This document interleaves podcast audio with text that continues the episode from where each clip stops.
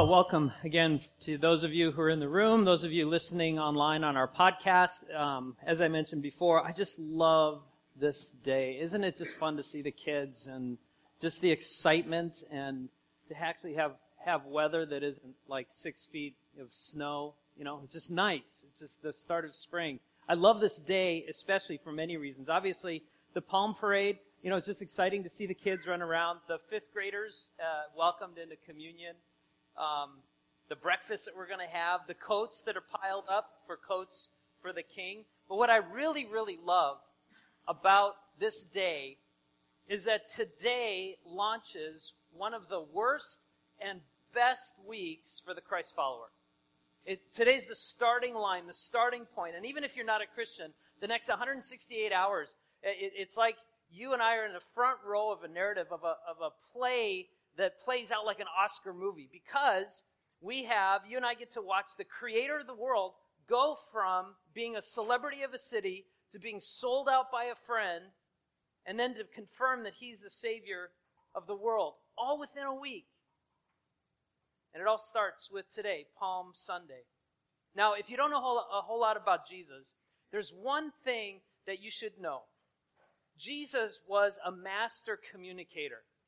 He was a master teacher, a master communicator. And you don't need to be a Christian to read the Bible because Jesus talked about personal development, professional development. He talked about leadership. He talked about relationships. He talked about money, work, taxes. He talked about it all. But most importantly, he wanted to communicate a message that he was the way, the truth, and the life. And if you think about communication, what's the purpose of communication? Why do we communicate? The purpose of communication is really just simply to convey a message, isn't it? To convey a message. And one of the most frustrating things is when the message you want to communicate is misunderstood by the people to whom you're communicating. Isn't that frustrating? Raise your hand if you've ever been misunderstood in communication. Yeah. Those of you not, you're lying. and it's not good to lie in church. We all have. I mean, have you ever texted someone or, or sent an email or a Facebook message and the person you're sending, you're sending it to, quote, hears anger in your voice and you're like, what? Like, here's a typical text that I send my daughter. My daughter's a freshman in college in, in Omaha, Nebraska. And, um, I would, I, whenever I would need to get a hold of her for whatever reason, I would just send her a quick text message that would say something like this. It says, can you call me? And her response, nine out of ten times, is, What I do. right? Raise your hand, parents. You get this, don't you? It's totally true. In communication, there are these assumptions that you and I have that are based on who's communicating with us and your own personal preconceived ideas about the topic that they're communicating about. Uh, about. That's very, very important, especially for today. An example of that, too, is my son uh, for one of his birthdays. He turned 18. And uh, he was all excited. And for us with birthdays, we usually go out to dinner someplace nice, and um, or we go to an event someplace nice. And he told my wife, who told me that he wanted to go to the strip club.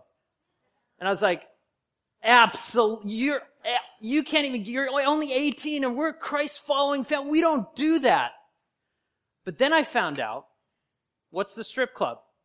It's a steak place in St. Paul, which if you've never, it's up in Dayton's Bluff. If you've never been there, go. It's, raise your hand if you've been there and you think it's awesome. Yeah, they have awesome steaks. Strip club. My pastor told me to go to a strip club. But those are just silly examples. But at the end of the day, you know what I'm talking about. When you're communicating a message, you want the message to be understood and you do your best to communicate as clearly as you can to the person or the people to whom you're, you're messaging, you're communicating.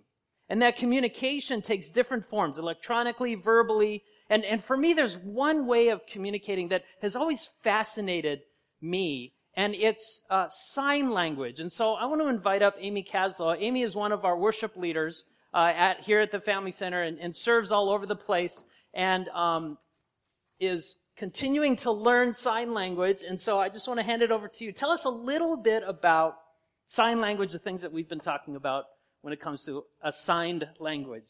Okay. Well, first, can I give a little history? Absolutely. Okay, good. Um, deaf people have existed for as long as there have been human beings. And deafness can be traced back just thousands of years. The earliest records um, documented about deaf people was between 575 and 550 BC. Well, then later on, during the Middle Ages, it was documented that um, people who were born deaf couldn't, could not have faith. They couldn't be saved. So they were barred from the churches. You have to be able to hear the Word of God. And being deaf was a punishment. God was punishing you. The earliest documented sign language that was actually used by humans um, was in the 1500s, and it was actually a monk who developed it, and he was looking for a way to communicate during his vow of silence. So it really wasn't a deaf person that came up with sign language. It was a person who wanted to talk and not talk. He wanted to show what he needed to say. So sign language is a visual language. Um, it's a show and not tell language. It's a symbol. Um, it's a movement. It's a facial expression. It's um, just showing how things happen. That's sign language. And it's not universal, just like Christianity is not universal. It's not the same as English. It's not word for word for word, but it's just a visual way to talk. It is and tends to be a primary mode of communication for deaf people. And um, it's a signed language, um, hence, it's a signed communication. Things like this, you know, we've talked about, um, are kind of the way Jesus communicated with us, with signs. Um, even God, in the very beginning, was there a burning bush? Was there um, a flood? These were all communications, ways that God was communicating with this world. Um, they were signs that He showed us instead of literal words. Um, sign language is just mainly a way to facilitate communication. In my other life, from the worship team. I'm a sign language interpreter. And as an interpreter, I'm charged with conveying a message that is clear and that it's true to message. And the hearing person has to trust that I'm going to do that. I, Pastor Todd has to trust that I'll sign what he says. And the deaf person has to trust that I'm really saying what he's saying. So the connecting word in all of this is trust. You hearing people, you can't see what I'm saying, but you have to trust that it's right. It's kind of like faith. We can't see God. We can't see the Holy Spirit. We can't see Jesus, but we have to trust all the signs in our world and our life and our history that have been passed down to us that He really, really does exist. Yeah. And what, what's really cool about what Amy said, the whole trust issue, is um, think about so Amy's the intermediary. Is that a word? I don't know if it is. I made it up. Communication it's, facilitator. Right. You're you're the middleman. You're the mediator, if you will. You're the person in between the sender of the message and the receiver. Right. So we're going to operate a little bit of that trust here as we read the uh, Palm Sunday account uh, from the book of John, and um, Amy is going to sign it for us. Just a real quick setup to the story as we're about to see it. Um, this story isn't just a story that somebody made up. It's rooted in history. It's rooted in a place. Uh, it's rooted in real events that happened 2,000 years ago. In fact, just to kind of set us up into, for those of us who are visual learners, uh, this is really what um, this area looked like. So this is actually if you take a look, this is what Jesus would have seen as he came from Bethany about a mile and a half over the hill on the east side of Jerusalem. He would have seen this, less the skyscrapers and, and all of that. But he would have seen that wall, and right in the middle is a gate called the Golden Gate. It's a golden gate. That is the actual gate that Jesus entered into on this Sunday 2,000 years ago. And the reason it is, it's walled up, it actually was walled up back in the Middle Ages, about 1100 or so. And what was really cool about that was that Ezekiel prophesied that nobody else would enter through that gate once it was walled up. In fact, back in Ezekiel, it says, The man brought me back to the outer gate of the sanctuary, the one facing east. That's, that's the gate. And it was shut. The Lord said to me, This gate is to remain shut. It must not be open. no one may enter through it. It is to remain shut because the Lord, the God of Israel, has entered through it. So 500 plus years before this Sunday, uh, you know, way back when Ezekiel was writing, before Jesus, he prophesied that this gate would be closed and that Jesus, because Jesus would have gone through it and entered through it. So, we're going to operate a little bit of that trust factor. So, um, as you're thinking about this, imagine the scene. Think about this visual that Jesus has up at the top header there of coming into the city of Jerusalem. Do you want to tell me, share with, share with them what you told me about setting up the scene? I think that's fascinating okay, too. yeah, sure. Yeah. Um, so when I'm preparing a message for a deaf person for them to understand, they need to know the what first. They need to know the where and the what, and then they need to know the who, and then they need to know the action. So the first thing I have to do for a deaf person to visually see what I'm communicating is I have to set up places and I have to set up people. So, for instance, we're going to be using Jerusalem um, as part of the scripture that we're demonstrating in sign language today, and I will set up Jerusalem right here. So you'll remember and you, that's what deaf people do. I, I'll keep signing, but we'll always remember that Jerusalem is right there. So everybody in your mind, just visualize Jerusalem is right here. And then I'm going to set up Jesus right here. And I'm going to bring Jesus to Jerusalem. You kind of see in the picture? Anybody following me there? Just a little nod would help. I know you're hearing people, so you're processing it this way, but just a little back channel feedback would be good here. So, but that's how it's going to work. So throughout the, the, the scripture here, it'll be visual. I'll set things up and you just have to remember where I put them. Okay? I was going to say, welcome to my world, you know, with the response. Yeah. yeah. I just think that's cool. Okay. So let's dive into the story. The next day, the news that Jesus was on the way to Jerusalem swept through the city. A large crowd of Passover visitors took palm branches and went down the road to meet him. They shouted, Praise God! Blessings on the one who comes in the name of the Lord. Hail to the King of Israel. Jesus found a young donkey and rode on it, fulfilling the prophecy that said, Don't be afraid, people of Jerusalem. Look, your king is coming, riding on a donkey's colt. His disciples didn't understand at that time that this was a fulfillment of prophecy. But after Jesus had entered into his glory, they remembered what had happened and realized that these things had been written about him. Many in the crowd had seen Jesus call Lazarus from the tomb, raising him from the dead and they were telling others about it.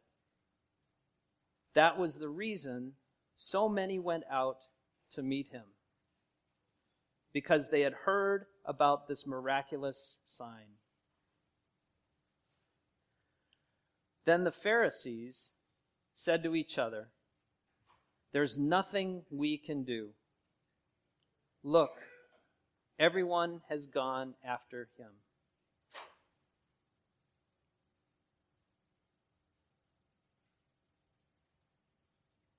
Amen. Thank you, Amy. Thank you. Thanks. Yeah,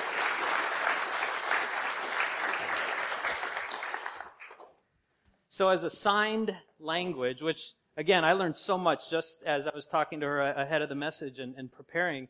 Um, as a signed language, as a sign language, actually, uh, all communication is about making those connections, as Amy was talking about. Connecting where Jerusalem was, connecting that this is Jesus. And so moving forward, the connection of the story unfolds before us. And everything about this whole event, this Palm Sunday event, Jesus finding the donkey, the way he rode it, the, the, the way he rode into the city, the coats, the tree branches, what even the people shouted, it all pointed to the fact that Jesus was the prophesied Messiah coming into the world to usher people into the kingdom of heaven. These were all signs, everything about, and John's gospel is just filled. That's his main word is uh, semeion, which means signs, or signs and signs and wonders that Jesus did that pointed, that said that he was who he said he was and was going to do what he said he was going to do. Die as a criminal, rise again on the third day. But as with any communication, there's always a disconnect, isn't there? Because we in our minds, and the people back then actually, they didn't want a spiritual king. They didn't want another church leader, religious leader, coming in and telling them what they had to do to get God to accept them. They wanted a political king. One that would come in, swoop down, overthrow the Roman government, and, and establish, uh, reestablish Israel as a nation back in the good old days under David. The receivers on Palm Sunday, the listeners, the seers, the hearers on Palm Sunday, completely missed the message. I mean, even Jesus, Jesus' disciples missed it. Do You remember as we were reading that verse where it says, his disciples didn't understand that uh, at the time that this was a fulfillment of prophecy. They had in their own minds what Jesus was supposed to be and supposed to do. And you and I are like this in our life too. You have an idea of who Jesus is that might not sync up with who he actually is. You have an idea of what Jesus should be doing in your life, in your relationships, in your finances, and it doesn't sync up. If you're relative, if you're a relatively new Christian, you have this idea that when you start believing in Jesus, you hear all these great things, and so I'm going to start believing in Jesus and get this idea that your whole life is going to be so much better. You know, you, you feel, I'm going to win the lottery now. You know, everyone's going to like me. I'm going to get that girl, that guy. And from here on out, my life is going to be perfect. Bunnies and sunshine. Oh, kind of thing. That's the idea you get if you're a new Christian. Now listen. Oftentimes, your life gets worse. Struggles. What a great marketing piece, right? Lead with benefits. Become a Christian and your life is going to fall apart.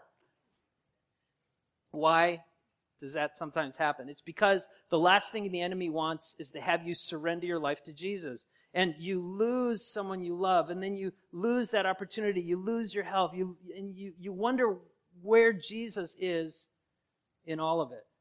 You have this preconceived idea, again, what Jesus should be and who he should be. And here's one that actually mirrors what's happening today uh, in our hearts many, many times and actually reflects back to the people's hearts back then. You're convinced that Jesus is a political leader. I'm convinced Jesus is a Republican. I'm convinced Jesus is a libertarian. Jesus has got to be a Democrat. But now, your candidate isn't winning or has dropped out or there's controversy and you feel like Jesus is letting you down, Jesus is letting the country down. Jesus didn't come to save America. He came to save Americans and everybody in the world. Again, that's not so different than Jesus' day. When they saw Jesus arrested, put on public trial, and then killed, they lost all hope that Jesus was the kind of king that they wanted and they thought that he would be. Why? Because the Jesus they wanted would be a political king. They missed the signs. They missed the message Jesus was sending that he communicated to the Roman governor Pilate when he said, My kingdom isn't of this world. So here's the lesson for us Jesus isn't a politician. He's not a lottery commissioner. He's not a social worker. He's not a college professor or a March Madness basketball fan. Go Gonzaga. The message that Jesus sent to the people back then and to us on this Palm Sunday is this I'm your Savior. I love you to your soul. I have a much better purpose uh, for your life here, but mostly in eternity. Everything Jesus did, everything he taught, everything has led up to this day and this week as a sign, as a language, a message to you and to me that Jesus came to give you life. Because It's what Amy said, again, as she was talking about the relationship between the sender and the interpreter and the receiver. It's all about this one word. Say it with me. Ready? Go. Trust. It's all about trust. Trust that God loves you and has a purpose for you. Trust that Jesus is who he said he is and did what he said he did. Trust that the Holy Spirit of God is here to comfort you in stressful times and dance with you in joyful times. Trust that nothing in all of creation can separate you from his love. He's the king, and not of a country or a region. He's the king of the universe. That's the message of Palm Sunday. So here's my question for you, for me, for all of us. Have you put your trust in Jesus? Have you surrendered your life, your will, your plans, your relationship, your career, your health, everything to the one who loves you and calls you according to his purposes? Because listen, you can hear that Jesus loves you, you, you and, and that you can have a relationship with God of the universe, but you can be spiritually deaf to the message. You can be the best church attender in the world, but miss the simple truth that God sent Jesus to radically change the direction of your eternity. This Palm Sign Day, don't miss the message, this beautiful message of Hosanna. Hail to the Son of David, to the King. God save us. Don't miss the message that no matter what anybody tells you, you matter to Him. And what you've done, maybe to mess up your life in the past, you're still worth dying for. That's the message of the Bible. That's the message that He came to give and the freedom and salvation that He came to secure. Amen? Amen. Let's stand.